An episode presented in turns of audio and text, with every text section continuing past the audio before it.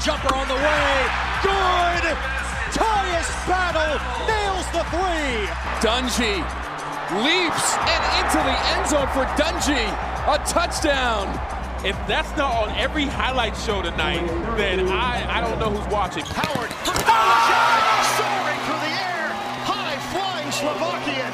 Screen pass here. He'll get one. And he stays alive, and he's got room to the 10. And for Syracuse, party time. The upset, pulled by the Orange. They defeat Clemson 27 to 24. Battle. The penetration. Step back. Oh! A pressure bucket for Tyus Battle.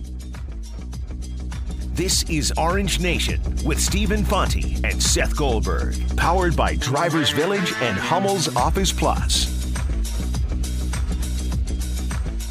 Welcome in, welcome aboard. A Wednesday edition of Orange Nation here on ESPN Radio. Seth Goldberg, Stephen Fonte with you up until 2 o'clock on this Wednesday afternoon. 315 437 7644, the telephone number 288 0644 on the text line or on Twitter at ESPN Syracuse, at Seth Goldberg 17, at Stephen Fonte NC9. Steve, plenty to get to. Uh, you know, we were just talking during the open. There was an alert that came down on, on the ESPN app saying Sean Miller got a got caught on a wiretap that he paid DeAndre Ayton ten thousand dollars a month while he was at Arizona. We can certainly dive into that coming up a little bit later. Uh, the it, it's it's interesting, and, and I don't know that you noticed this, but for some reason the Daniel Jones thing has has popped up again this morning, and it just seems to be like this never be, being put out fire that just keeps growing larger and larger. So we can get to that in a little bit. Um, but let's start here. Let's start with Syracuse basketball and something that we did not get to uh, in yesterday's show from the Adrian Autry show on Monday night. Steve, um, we talked about Tyus Battle and what uh, Red thought of him. We talked about Oshae Brissett what Red thought of his NBA prospects and, and his NBA, uh, let's call it an elevator pitch for lack of a better term. Um, but I found this quote really interesting and this clip pretty interesting when I was listening back to the show and, and, and trying to cut some stuff up. Um, this is about kind of the, the Syracuse zone and the perception that that can hurt Syracuse prospects because um, they don't really know what to do defensively. Let's play it and then we'll talk about it afterwards. I'm sure they try to use it, but you know, uh, I think when someone uses that, that's just an excuse. They don't want to say what it really is. It hasn't stopped Michael Carter Williams. The reason why Michael Carter Williams is still in the NBA right now is not because of his offense. It's because of his defense. Sure. It's because of his attacking, getting into the lane. Jerami Grant is one of the best shot blockers at his position. You know, uh, so we've had we've had guys. You know, Wesley Johnson. He's been in the NBA for 10, 11 years. It doesn't seem like it stopped him. You know, uh, you know, Carmelo Anthony, arguably one of the greatest NBA players. You know, I mean, people use that. I think they hide behind it. You know, just as saying, hey, you know, we, we, we want to go in another direction. So they'll try to say, well, you know, we haven't really seen him Right. play zone. But I, I- like I tell anybody, good defense is good defense. You know, if you can't play defense and man, I mean, if you can't play good defense and man, what makes you think you can be a good defender in the zone? Sure. Because our zone really has a lot of man-to-man principles and closing out and keeping people in front of them. So again, when people say that, that's just, you know, I think it's an excuse.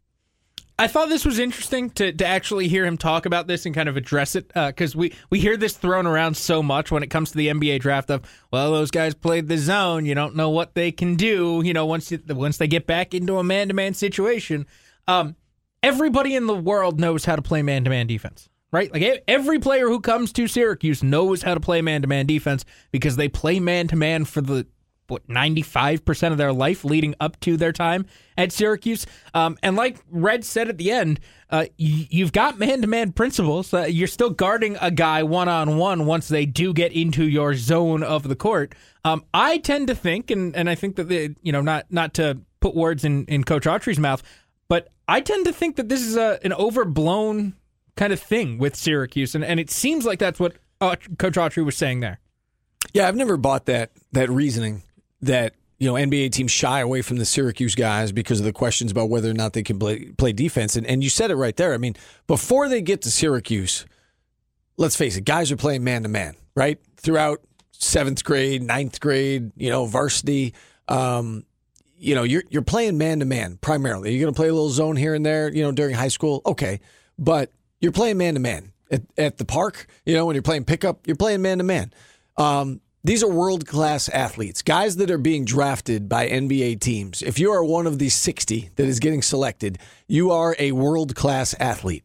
And if you Accurate. are if you are a world class athlete, then you can defend one on one. You can you can defend the guy who has the ball in front of you. Now, you know, in the NBA, so much of it is is defending the pick and roll. And if you didn't have to do that a lot in college, is there a learning curve? You know, even the guys that, that go and they play at, you know, Duke, for instance, or, or Michigan State, you know, schools that, you know, primarily play man to man defense, although Duke played a lot of zone this year. But you you know what I'm saying. Schools Duke, that Duke has the past couple of years. yeah, that's right. Teams that play primarily man to man, like those guys might struggle in the pick and roll sets in the NBA if they're not used to defending those. And that's something you can learn. But again, if you are a world class athlete, you could be taught that. Um, so I've never bought that reasoning that NBA teams shy away from the Syracuse guys. Now, do I think that there's you know do I think there's some negative recruiting going on out there um, among the college coaches that you know don't go to Syracuse because that's going to hurt your stock at the next level because all they do is play zone and teams want to know that that you can defend man to man. I bet that goes on, but I don't know how much of of that is heard you know by the the players when they they go pro and they're talking to NBA scouts. Um, as Coach Autry said, if they are hearing it, I think it, it's an excuse. It's something else. There's something else about your game they don't like, or they like somebody else better. But is the deciding factor really going to be well? You played zone in college. I I, I No. really don't think Well, so. And, and Steve, especially in 2019, in this era of college basketball, right? Does it really matter what you do? It's not. Um, it's not 1991 anymore. It's not Derrick Coleman coming out of college and having played four years here. It's you know, it's it's not Christian Laettner coming out of Duke and having played four years there. Um, that's not what we're doing anymore. We're we're not we're not sending kids to the NBA the same way. So Congratulations. Michael Carter Williams played two years in his own defense. Awesome. Like, you think he forgot how to play man to man? Like, no, he's stuck in the NBA. Um, and certainly not because he's been a scoring threat. Certainly not because his shot has gotten better. Really, because he's defending people and, and he could, and he's long and lanky and athletic and he could stick with people. You know, Wes Johnson has managed to stay in the NBA. Why? Because he's a he's a reliable defensive player and, and somebody who can knock down an open three. Uh, you know, Jerami Grant has stayed in the NBA. Why? Because he can dunk and he can defend people. You know, like it it, it doesn't seem to matter. And, and I think that nowadays when when you're drafting near everybody who's only spent a year or two at college rather than three or four or, or maybe even more as as was the case in in you know previous times in previous years um, what they played in college the system they were a part of in college should matter even less in theory than it ever has Michael Carter Williams holds the single season record at Syracuse for most steals in a season. 111 steals his sophomore year, uh, 10 more than than the guy who's next on the list, and that's that's Jason Hart.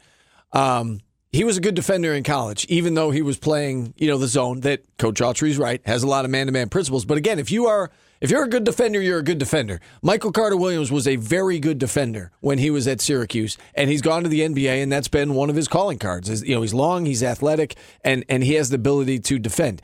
Not a great shooter. He, he wasn't a great shooter at Syracuse. He's certainly not a great shooter in the NBA. That is his his major weakness.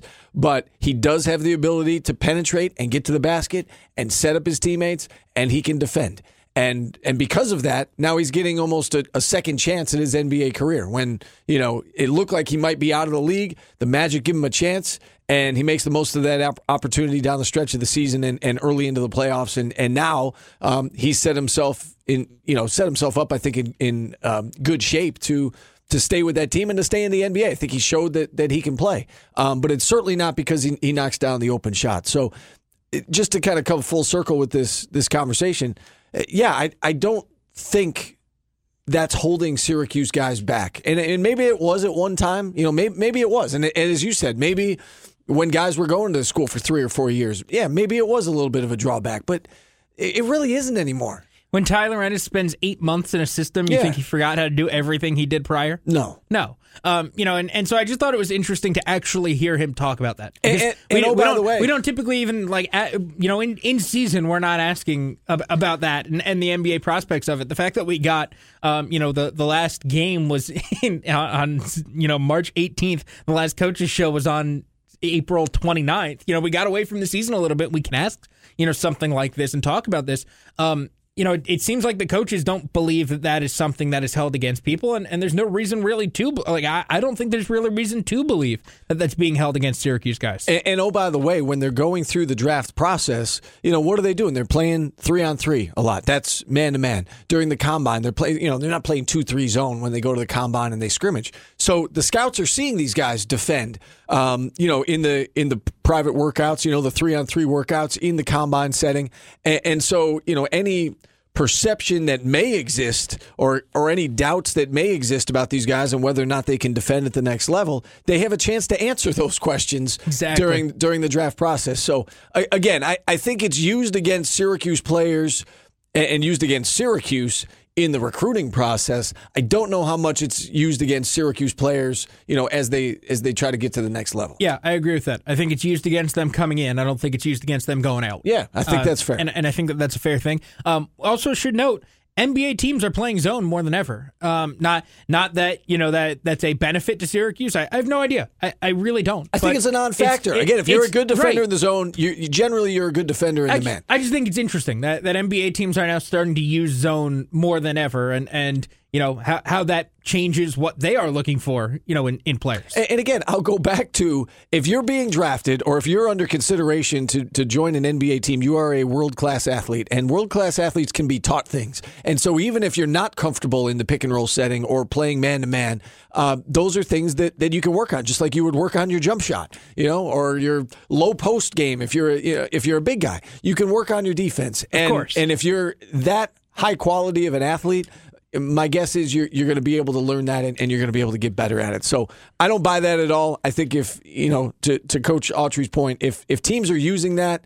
It is an excuse. There's something Yes. else about that player that they don't like. I, I don't think that you know the fact that a particular player has a has a history of playing zone defense and not man to man. That's that's not the deciding factor whether or not they, they get on the roster. How bad? Uh, I'm trying to think of the right way to phrase this.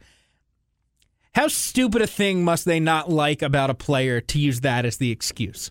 Like that's a pretty weak excuse for It not is. liking a player. So what's the real reason that they are using that weak an excuse? You're not good enough, and you know you don't do anything exceptionally well. What, Well, what do yeah, we what do we say all the time? You know, you need to, to to do something exceptionally well to play in this league to set yourself apart from you know from somebody else.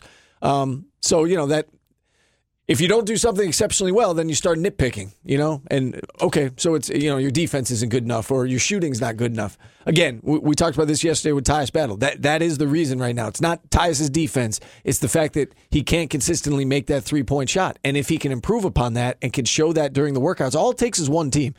You Yep. know, Mike Waters spoke right. with Gary Battle yesterday. Said he's he's planning on working out between ten to fifteen teams. So that's uh, fifteen teams would be half the league.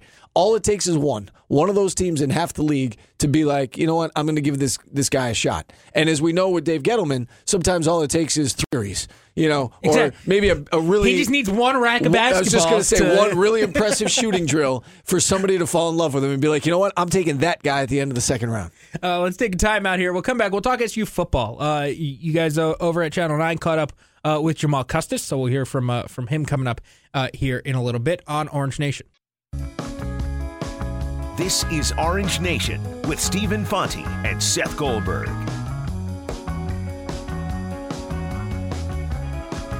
Stephen Fonte, Seth Goldberg. We bring in Tommy Hogan now here on Orange Nation, and uh, Tommy, you you told me we've got overreaction or not an overreaction today. Yep, one of those will be the answer to one of these topics that I give you. All So- So, first uh, one, fire away. CC Sabathia is a first ballot, no doubt Hall of Famer. Uh, overreaction. Okay. I think he's a Hall of Famer. I think it's going to take more than one year. I think it could take him a little while. Uh, he's going to have to have his case made and massaged, and and then he'll get in.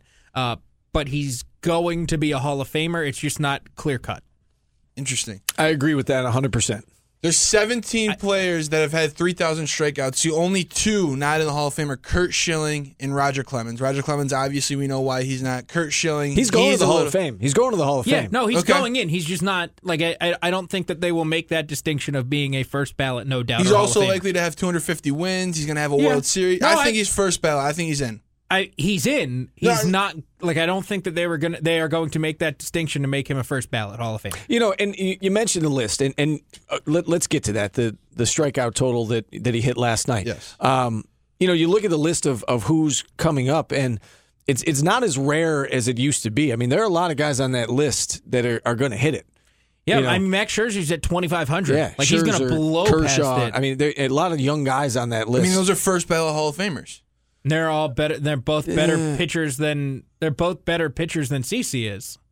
Have, Oh, have but had- they can all be first ballot Hall of Fame. no, That's but fair. no, but those all guys have had first ballot Hall those, those guys have had far more distinguished careers than CC has, and and like when he- Neither have rings.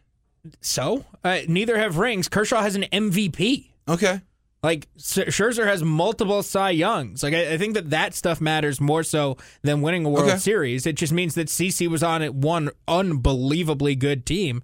You know, and, and- I mean Kershaw went to the World Series each of the last two Yeah. years, pitched pretty well in the. You know, he- Mm, he- he's known as a bad playoff Okay, pitcher. but it, he's been better than that reputation the last two years in the postseason. I, I agree with you. He hasn't been great, but he's been better than his reputation.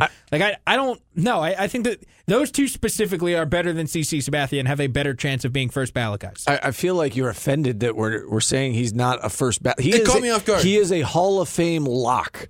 So is is that not good enough? Isn't that isn't that high praise? Yeah, like I think he's a Hall of Famer. I think it's just going to take him a couple years. Like I, I think that he is closer to being the Mike Mussina guy who has to wait two or Mm. three years than he is to than he is to being somebody who's a lock first ballot Hall of Famer. Wow, that's surprising me. I think he's a lock first ballot. I don't. I don't think there's much of an argument to not. I think you're vote wearing. Uh, I think you're wearing I pinstripe don't- glasses. I don't know. I, It's hard to see through pinstripe yeah, I glasses. think, I think it is. Uh, another Yankee topic. Gio Urshela should be the starting third baseman for the Yankees when they are fully healthy. Overreaction. Um, like you, you put Miguel Andujar there when he's healthy. Uh, he's got his problems defensively, but you put Miguel Andujar there defensively. Yeah, it like does matter.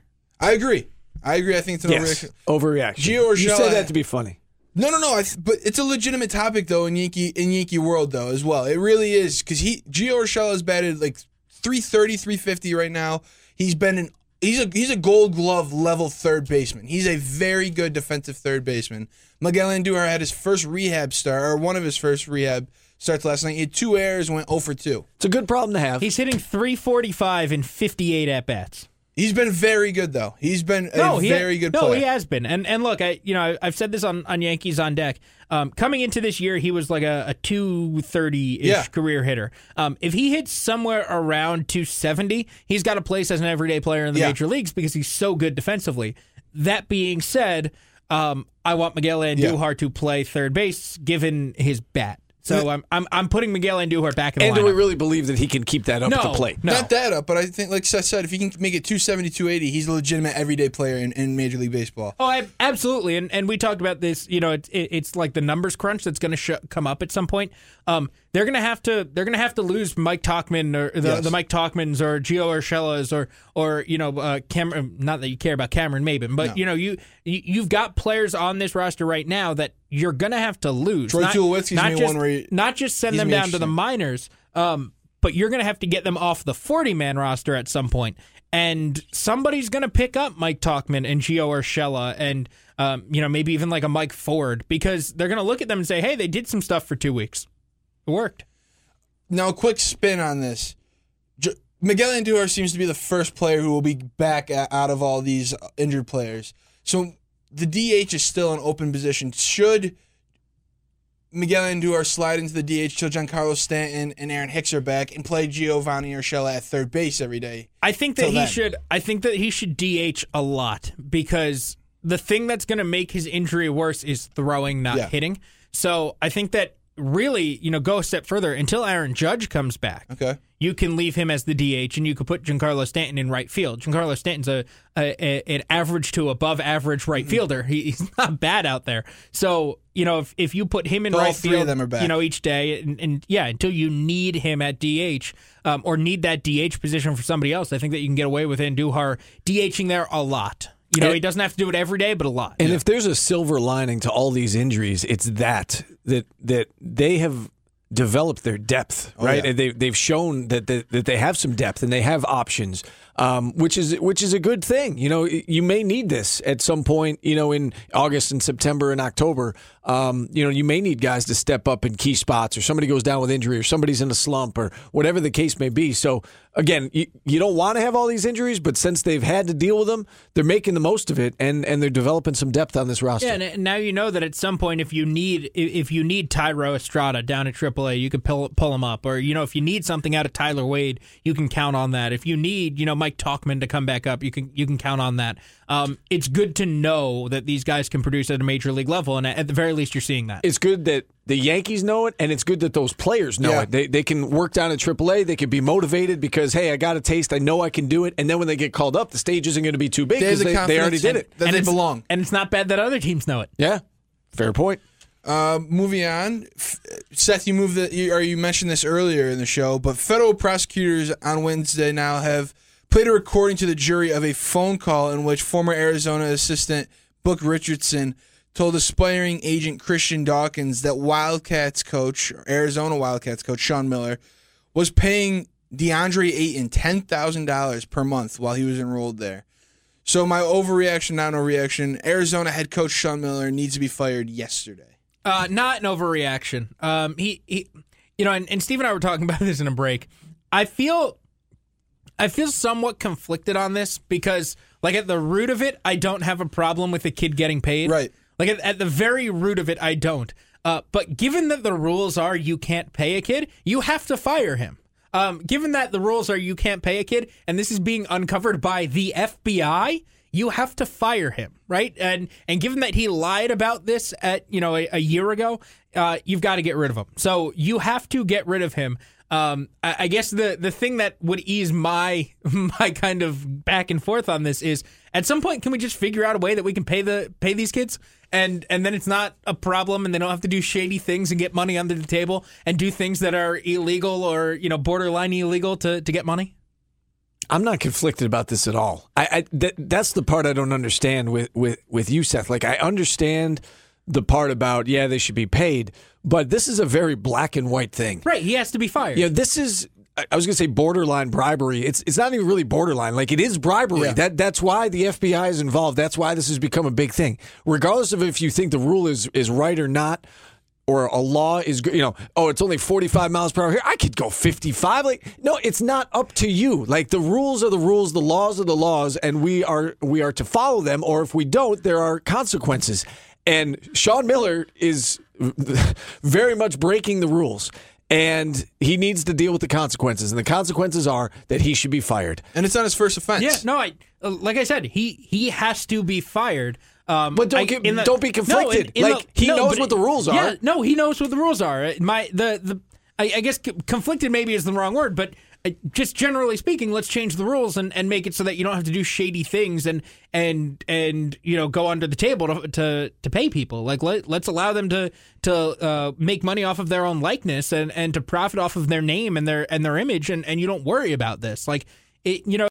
Yeah, Sean Miller has to be fired. Yes, Will Wade has to be fired. Yes, Rick Pitino had to be fired. Uh, there's no question about it. Uh, but can't we also agree that you should just be figuring out a better way to go about this so that you don't have to bribe kids?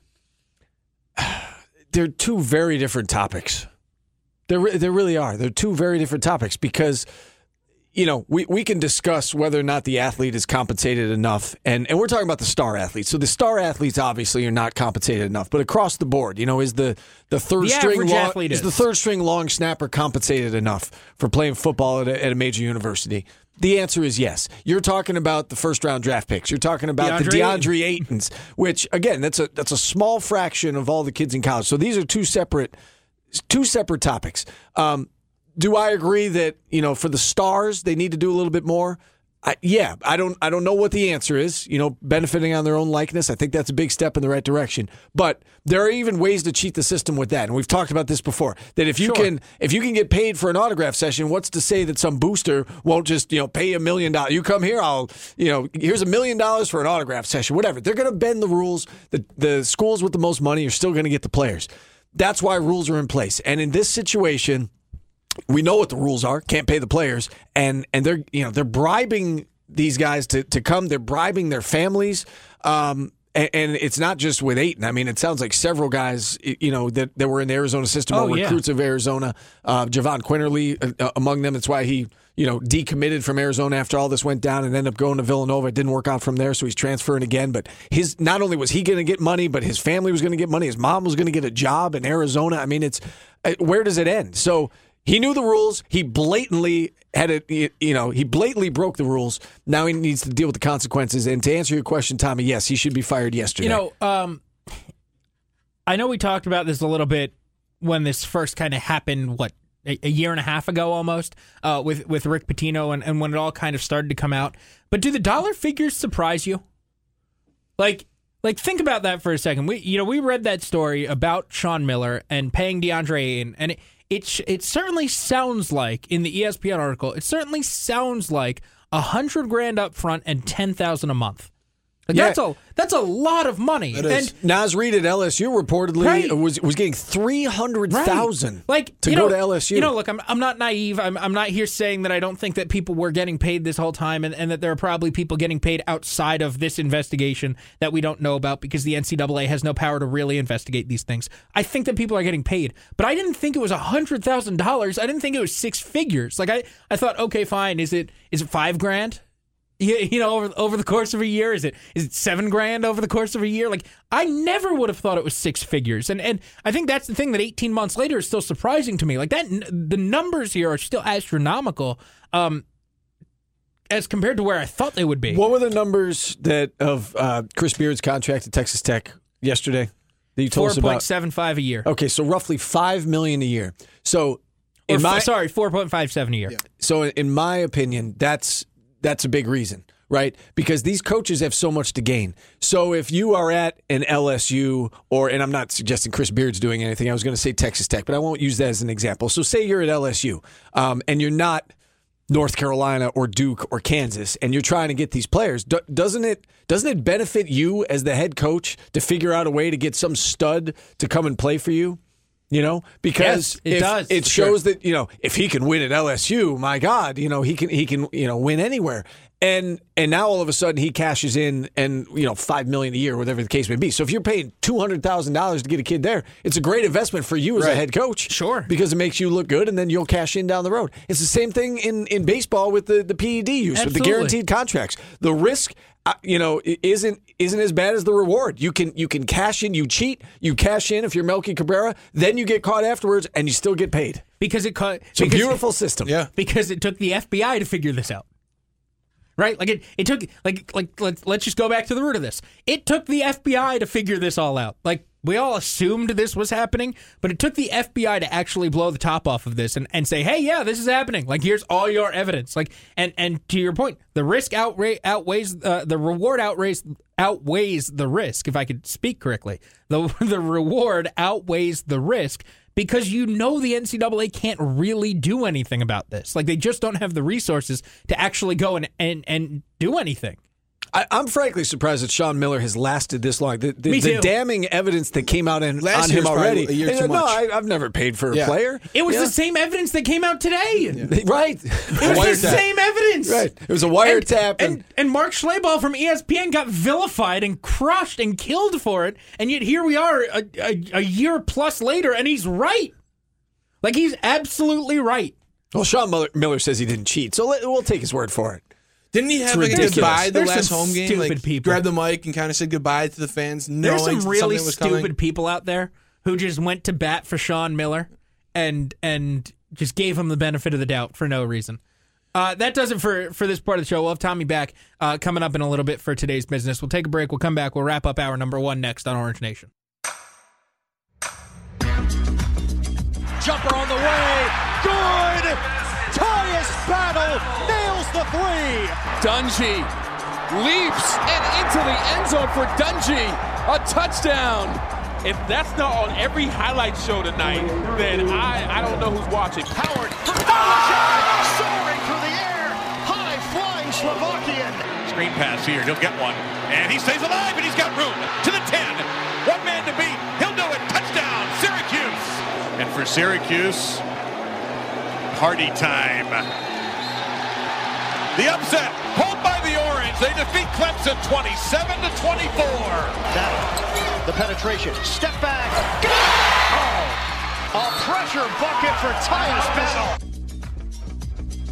This is Orange Nation with Stephen Fonte and Seth Goldberg, powered by Drivers Village and Hummel's Office Plus. Hour number two of Orange Nation here on ESPN Radio. Seth Goldberg, Stephen Fonte. We go until 2 o'clock. Uh, 315 437 7644, the telephone number if you'd like to join the show. And Steve, we were talking about this last hour. Let's let's just kind of roll over into hour number two with it. Um, this college basketball corruption thing, the, this FBI investigation into college basketball. How do you think it all ends?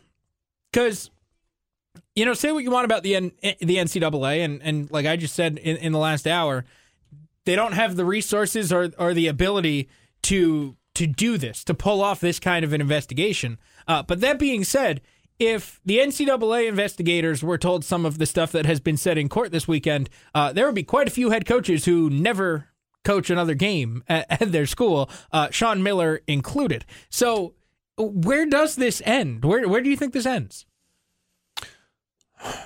That's a great question. Um, I think this ends with a lot of guys losing their jobs, the ones that they have evidence on, and the the specific names that are mentioned. And I think Sean Miller's in a whole lot of trouble, and he's probably at the top of the list. Um, I think that ultimately it probably leads to the NCAA changing its rules. And I know that you've been a big proponent of you know paying the players or at least allowing them to benefit off their own image and likeness. And and I think that you know those are going to be difficult conversations to have. So I, I don't think it's a quick fix for the NCAA, but if you're asking me like long term, big picture, how this whole thing ends, I think short term, a lot of people are going to lose their jobs. And I think long term, I think this will help college basketball because now, for the first time, really, coaches are seeing that the risk does not outweigh the reward, that the risk is, you know, I might lose my job. I might never coach again if I get caught. And so that's a big deterrent, right? I mean, if if you're looking at this, you say, man, I don't want to turn out like Rick Pitino. I don't want to turn out like Sean Miller probably will, you know, end up losing his job here. Um, so I think that will will be a benefit to college basketball, and I also think that that the NCAA will ultimately soften its rules slash change its rules with you know how players can benefit financially. Um, you know, with especially with with football and basketball.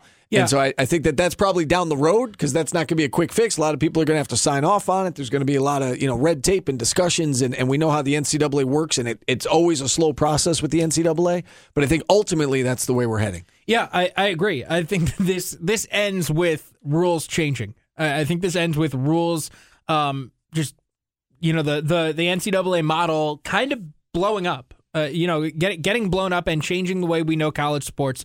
Uh, you know the the way they are. The game is going to be the same. The Players are going to be the same. The the the colors, the uniforms, the the the venues, the the passion, the bands, the everything that is all going to be the same. Um, but I think that you're going to be allowed to pay people in, in certain ways. I don't know that it's you know because and we've talked about this before because of Title IX and and because of um, you know various revenue streams at various different schools. I don't know that it's going to come straight from uh, you know, the university to the players' pockets or to the players' bank accounts. But I think that you're that that this ends with an ability for college athletes to make more money than just their scholarship. I think they'll soften the rules, change the rules a little bit. I also think in order for this to really work, in my opinion, they need to, to have stiffer penalties. The penalties need to be more than, you know what, we're going to take a banner down uh, from from your gym. You know that Final Four banner you won five years ago. You know that's coming down, or you know you're going to vacate wins. Um, I think you need stiffer penalties with the coaches and schools than you know just taking banners down or you need to, you know, in your official media guide, you need to put that that game was a loss because you played with an ineligible right, player. Because that doesn't mean that, that it's doesn't so matter. dumb. So I, I think they need to to soften the rules ultimately, but I also think they need to create stiffer penalties if you do get caught. And and maybe then, you know, again, they need to find a way. And I've talked about this for years. I'll go back to baseball and PED use. If you if you absolutely want to eliminate PED use or, or get it out of the game as much as possible, you need to have the risk outweigh the reward. You need to have these contracts that can be voided if it's a if it's a PED um, offense, right? You know, I get the guaranteed contracts and I get that the you know the players union wants that, but if you truly want PEDs out of the game of baseball, then if you're caught using steroids, then we can void your contract. And then I think then I- think that el- that eliminates the the reward for a lot of these guys. It does. So they'll they'll think twice before they gamble their career and their their money on you know cheating and using steroids. I think the same thing applies to big time college athletics. That if if you get caught, you know we're going to soften the rules, make this easier. Try to get you know all the stuff that's that's the underbelly of the sport. We're going to bring it to the forefront now, and we're gonna it's going to be on the up and up. It's going to be out out in the open. You can do this, this, and this. But if you cheat, If you go beyond that, then you're going to get crushed. Well, and see, here's here's the problem, and, and I'll go back to your baseball example, but the same the same is true in in football in, in college sports. The problem with the idea that you have in baseball, and I, and I like the idea, I, I, it's an idea that I think would be a good one. It would stop players from taking performance enhancing drugs. People would would stop doing it. The problem is that the other side has to agree to this. Uh, what is the NCAA? Who really runs the NCAA? It's it's the same as as who you know who, who runs the leagues. The commissioners are there, but the commissioners are employees of the the thirty NBA teams or the thirty two NFL teams. Uh, the NCAA is there, but the NCAA is is kind of there at the With the direction of the, the university presidents and athletic directors. So, yes, it would be great to say, hey, we need real penalties on these things. It would be fantastic to say, you're allowed to do X, Y, and Z, but if you go and do something outside of that, then, you know, that's too much. Um, you're going to get pen- penalized and you're going to get harshly penalized rather than, hey, uh, Jim Boeheim, you didn't win those 100 games. How stupid is that? We've talked about that. But you need the schools, the athletic departments, the and, and ultimately the coaches to agree to that. Do you And though? Do you need like the- because can in, the NCAA, baseball can the NCAA make a rule without without the other side can saying they, yes? can they levy a fine? They absolutely can. No, but can they? But but to get that in writing and say this is the punishment if can they can they do that without the other side? in baseball, in baseball, they can't make a punishment for a drug test without the players agreeing to it. It is part of the CBA. The NCAA has put a rule in place that if if you cheat bad enough, then you know you, you can't coach for whatever it is, five years, ten years. I mean, we've seen that with guys before where they you know they have to sit out of coaching. So that in a way, you're telling the school whether the school wants to or not. Right, you're saying that, that- guy can't coach. But isn't that no? But School that, doesn't have to agree to that. No, but that's not what I'm saying. Hasn't that punishment at some point been agreed upon? Like, like the the outlines of these punishments have at some point been agreed upon. What the NCAA can and cannot do as far as a punishment. Correct. um, Like I, at, I at disagree that with basic, that. At that basic level, has hasn't that How- been agreed upon? How many times do do schools get sanctions and they say we don't agree with those sanctions? But ultimately, they have to live by them. So if the NCAA says that guy can't coach No. for five years, No, no, no, no, no. I, I, I get that, and, and but but the tools that they have, the actual things that they are allowed to levy as punishment, they have show cause bans, they have game suspensions, they have fines up to a certain amount. Like like they only have certain tools in their arsenal. Schools don't have to agree with the way they use them, but they have certain tools in their arsenal, and they're things that they cannot do. But my, my, my point is, Seth, that those things already exist, and a show cause ban is is extremely uh, detrimental to somebody's Incredibly. career. So if you are, you know, if the NCAA says we're going to put we're going to put it on the forefront now, where everything's going to be out in the open. This is what you can do, but if you cheat, you know, we're gonna we're gonna hand down a, a show cause ban of five years or whatever the case may be. And and that's my point is that the school doesn't necessarily have to agree with that. And how often do we see the school say, "Oh yeah, okay, uh, you know, nine game suspension, we're on board with that," or you know, okay, the, you know.